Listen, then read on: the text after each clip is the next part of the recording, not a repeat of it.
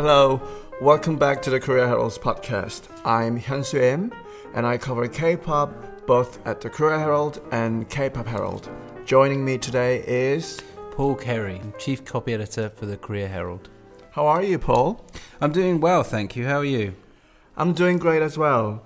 It's been quite hot lately. Um, so do you like to go out or stay stay in during your spare time? I think I like to stay in more than most people, but mm-hmm. uh, during the spring when kind of nature wakes up, uh, yeah, I like to get out a bit more. Okay, so I'm asking this because when people opt to stay in, mm-hmm. a lot of people here like to play video games. Right. And right. many people say it's a good form of escapism and a good way of releasing stress, but there have been problems as well. Right, you can get sucked in, mm-hmm. can't you? And this week, the World Health Organization is expected to vote on whether gaming addiction should be made an official disease. Paul will read the article for us. The South Korean gaming industry is waiting on tiptoes for the impending final decision of the World Health Organization on whether to classify video game addiction as a disease. The World Health Assembly, the decision-making body of the W H O, will convene from Monday through May twenty-eighth in Geneva, Switzerland, to discuss various policy matters, including the question of game addiction. The W H O classified video game addiction as a disorder in the eleventh revision of the International Classification of Diseases, or I C D eleven, in June twenty eighteen. For gaming disorder to be diagnosed, the W H O said, a behavior pattern of impaired control over gaming would have to be evident for at least twelve months, hindering a person's daily activities. Should the member nations agree to add game addiction to the I C D eleven at this year's assembly, starting in twenty twenty-two, each nation would be responsible for introducing new healthcare policies to address it. Experts advocating the benefits of controlled gaming held a game science forum in Seoul at the end of April, arguing that the W H O's I C D eleven pathologizes gaming without sufficient evidence. Thank you, Paul. Let's dive straight into the story. So the South Korean gaming industry is waiting on tiptoes.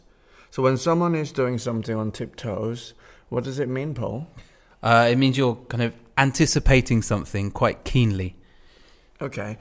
Another word in this sentence were, that stood out for me was impending. So right. When something is impending, let's say impending decision, for instance, what does it mean?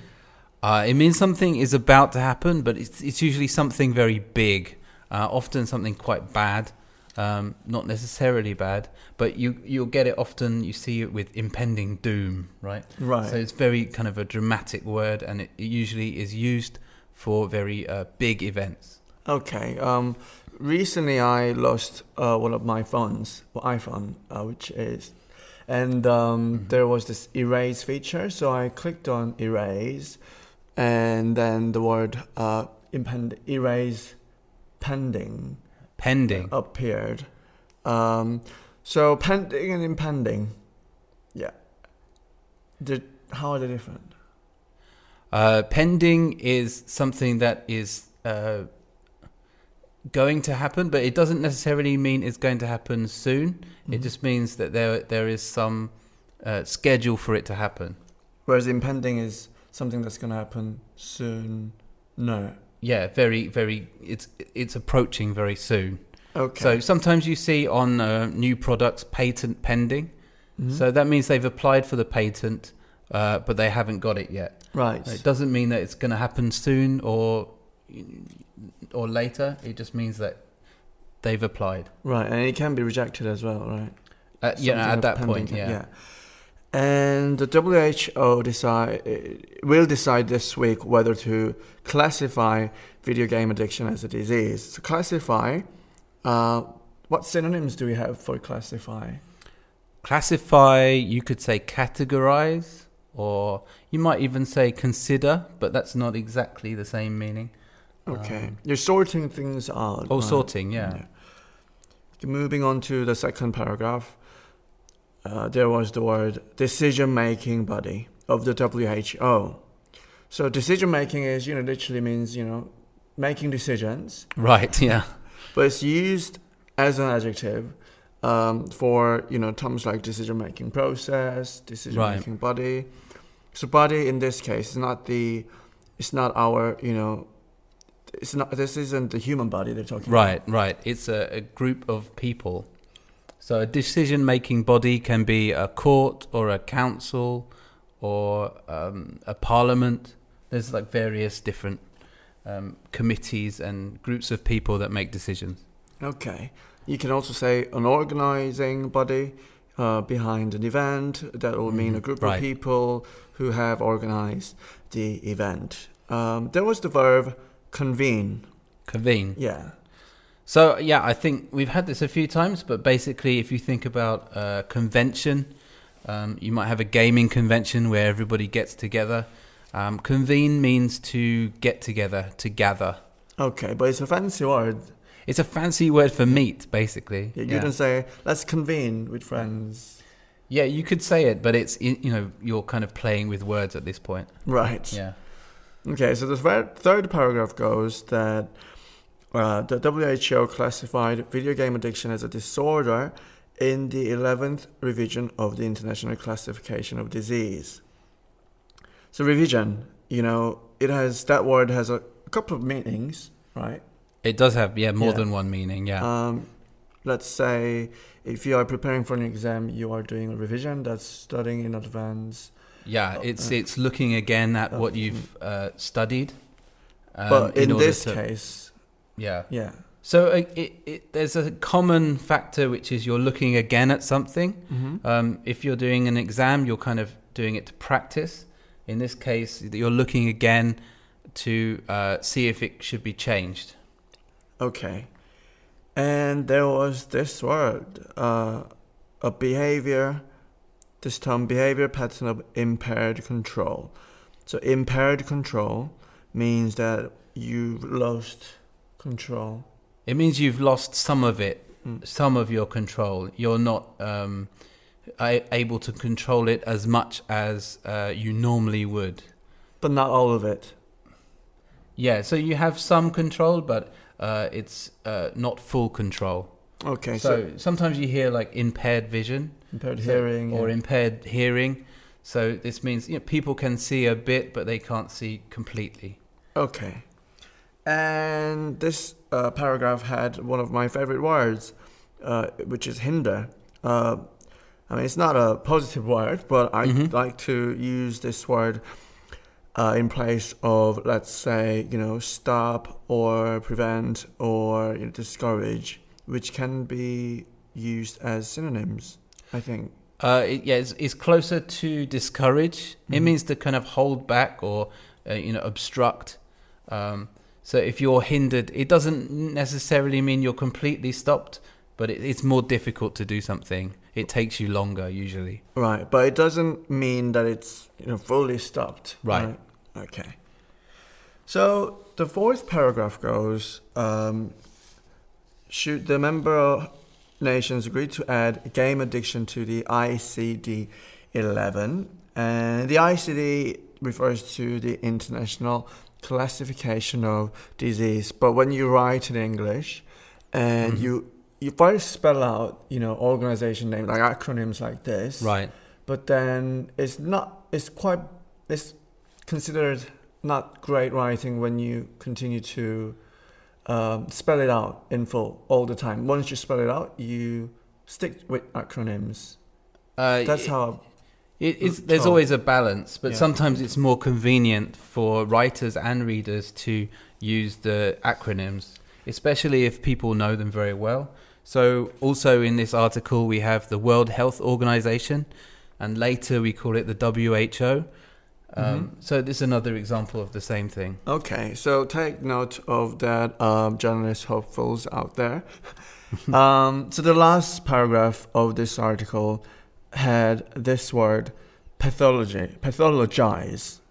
Um, this is a, you, you don't see this word every day. Um, mm-hmm. Tell us what it means. Okay, so path, pathology is the study of diseases and sickness. Mm-hmm. Um, and so pathologizing means that you're uh, you're you're uh, calling something a, an illness or a sickness. Okay. So in this case, they're saying that uh, the I C D eleven pathologizes gaming.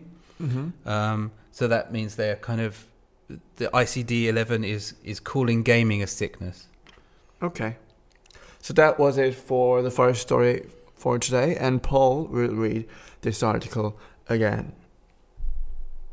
The South Korean gaming industry is waiting on tiptoes for the impending final decision of the World Health Organization on whether to classify video game addiction as a disease. The World Health Assembly, the decision-making body of the W H O, will convene from Monday through May twenty-eighth in Geneva, Switzerland, to discuss various policy matters, including the question of game addiction. The W H O classified video game addiction as a disorder in the eleventh revision of the International Classification of Diseases, or I C D eleven, in June twenty eighteen. For gaming disorder to be diagnosed, the W H O said, a behavior pattern of impaired control over gaming would have to be evident for at least twelve months, hindering a person's daily activities. Should the member nations agree to add game addiction to the I C D eleven at this year's assembly, starting in twenty twenty-two, each nation would be responsible for introducing new healthcare policies to address it. Experts advocating the benefits of controlled gaming held a game science forum in Seoul at the end of April, arguing that the W H O's I C D eleven pathologizes gaming without sufficient evidence. Up next, we have yet another story about the K-pop supergroup B T S. Mm-hmm. And the second story is about an interview with a guy who wrote the new book called B T S and K-pop. I don't know if you noticed, Paul, but B T S books are everywhere at the moment in Korea. Right, and and overseas as well. There's, they've become kind of a phenomenon, and now everybody wants to share their opinion on yeah. the phenomenon. Yeah, I think a lot of writers are, you know, chiming on the group's success. And a few weeks ago, I paid a visit to one of the biggest big bookstores in Seoul, and I was mm-hmm. surprised to see so many books in the top ten sales chart um, related to B T S. Um, the writer says, who spoke to the Korea Herald, that B T S really did something that other idol bands could not do. And he was talking about how the producer, Bang Si-hak, made the members think for themselves, uh, which is not always the case for every single idol group in K-pop. So, Paul, could you read us the article, please? A veteran entertainment news reporter with almost twenty years of experience has written a book about K-pop boy band B T S and its global success. In B T S K-pop, Herald business reporter Seo Byung-gi analyzes what has come to be called B T S syndrome. There are already around ten books that deal with the B T S syndrome. Many of them, written by professors, take a philosophical view of BTS's narrative structure, fandom, or communication. I thought my v- book should have a different approach, so I did what I could do best, Seo told the Korea Herald. Reflecting the writer's experience covering the entertainment scene, the book explores what made B T S successful and suggests how the K-pop industry should evolve. According to Seo, BTS's message is to find oneself and to love oneself.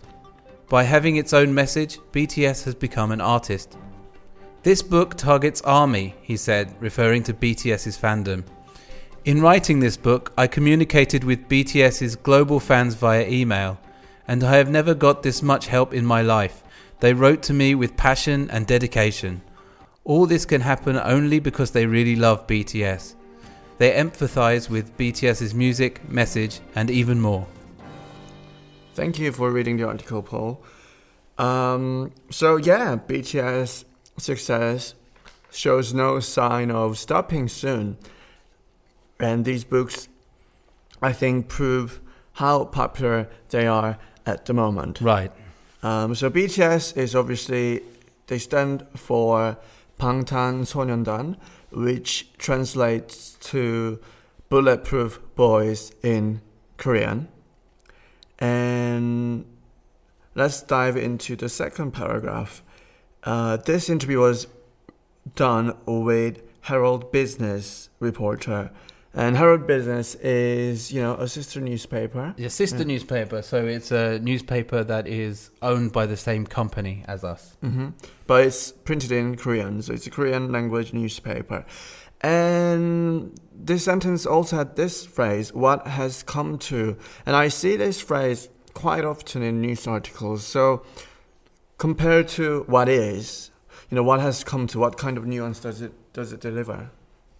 Like, it has come to. When so it, it implies that it wasn't originally, it didn't start out this way, but then now uh, it has developed uh, this name. Okay. In this case, yeah. In the third paragraph, there was this word fandom, which I hear often when in relation to B T S. So what's a fandom, Paul? Uh, fandom is uh, just the state of being a fan, but these days it's being used quite often to refer to um, groups of fans. Right, so you can say, you know, K-pop fandom, B T S fandom, or Game of Thrones fandom. Seems like, you know, it's it's used to refer to, you know, a community of fans. Right, exactly, yeah. A community of fans, that's a good word. Right, yeah. But originally it, it meant a state of being a fan. Yeah, so, you know. Okay. And in the fourth paragraph, there was the word cover. And, you know, cover is a simple word, and you might be wondering, why did I choose this? But when when someone is covering something in journalism, uh, it's a slightly different meaning, right? Uh, yeah, it means that you're writing about a certain uh, area or subject. So, um you know, if you're covering uh, K-pop, then you're writing about K-pop. Yeah. So we often say newspaper coverage as well. So that's all the things a newspaper writes about. Right. So when you meet other journalists, they will ask you, what do you cover? And that means, what do you write about? Uh, so, yeah. In the f- next paragraph, um, Seo goes on to say that B T S message is to find oneself and love yourself.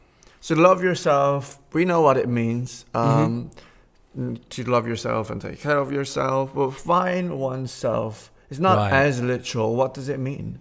Uh, I think it's, it's quite, um, it's often linked to your kind of formative years. So um, when you've just become an adult, um, there's a kind of a, a sort of, it's a nervous time in people's lives, and they don't really know um, where life is going to take them. Mm-hmm. So um people often talk about finding themselves. It, it kind of means uh, understanding who they are and uh, their purpose in life, and, and this kind of thing, sort of understanding who you are. Right. And for some reason, when when when I hear this, I can I conjure up the images of backpackers. Uh, yeah, there's a kind of the cliche of finding yourself in Thailand India or, or India. Yeah, very uh, kind of spiritual kind of yeah image. So the last but not least, um, the sixth paragraph, there was this word, empathize. Um, you can empathize with, empathize towards. When you empathize with something, mm-hmm. uh, what what does it mean? Uh, empathizing with something, or well, empathizing with someone yeah. is is where you understand what they what they're feeling. I and you make an to. effort to relate to them, exactly. Okay. It's slightly different to sympathize, I guess. Right. Um, they they have very similar meanings, but sometimes people try to dis- to draw a distinction between uh, sympathizing and empathizing, where empathizing has a, a feeling of being much more closer in right. terms of uh, your emotional connection to them. Right. And I think if you're studying the language, um, it's good to take note of that slight differences between words, because, you know, each word has its own purpose, and, you know, I think that's what makes your writing or speaking uh, more polished. So Paul will read the second article again. A veteran entertainment news reporter with almost twenty years of experience has written a book about K-pop boy band B T S and its global success. In B T S K-pop, Herald business reporter Seo Byung-gi analyzes what has come to be called B T S syndrome. There are already around ten books that deal with the B T S syndrome. Many of them, written by professors, take a philosophical view of BTS's narrative structure, fandom, or communication. I thought my v- book should have a different approach, so I did what I could do best, Seo told the Korea Herald. Reflecting the writer's experience covering the entertainment scene, the book explores what made B T S successful and suggests how the K-pop industry should evolve. According to Seo, BTS's message is to find oneself and to love oneself. By having its own message, B T S has become an artist. This book targets ARMY, he said, referring to BTS's fandom. In writing this book, I communicated with BTS's global fans via email, and I have never got this much help in my life. They wrote to me with passion and dedication. All this can happen only because they really love B T S. They empathize with BTS's music, message, and even more. So I hope you enjoyed our game addiction and B T S stories today. Mm-hmm. And um, hopefully see you very soon. Yes, please join us next week. Until then, goodbye. Bye.